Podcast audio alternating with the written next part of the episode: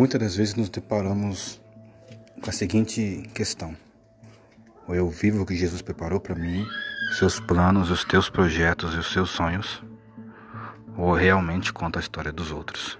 Vivo a história dos outros e apenas observo e vejo ao que acontece na vida de outros. Então, o propósito aqui é querer o que Deus quer para mim e os planos dele sobre a minha vida e viver de fato aquilo que ele preparou para mim de uma forma poderosa e especial sobre o meu viver e contar também o meu testemunho de vida, aquilo que Deus fez sobre o meu viver. Eu apenas fico sentado vendo a vida de outros andarem, vendo a história de outros serem mudadas e enquanto a minha vida nada acontece. Então escolha hoje o que você quer viver.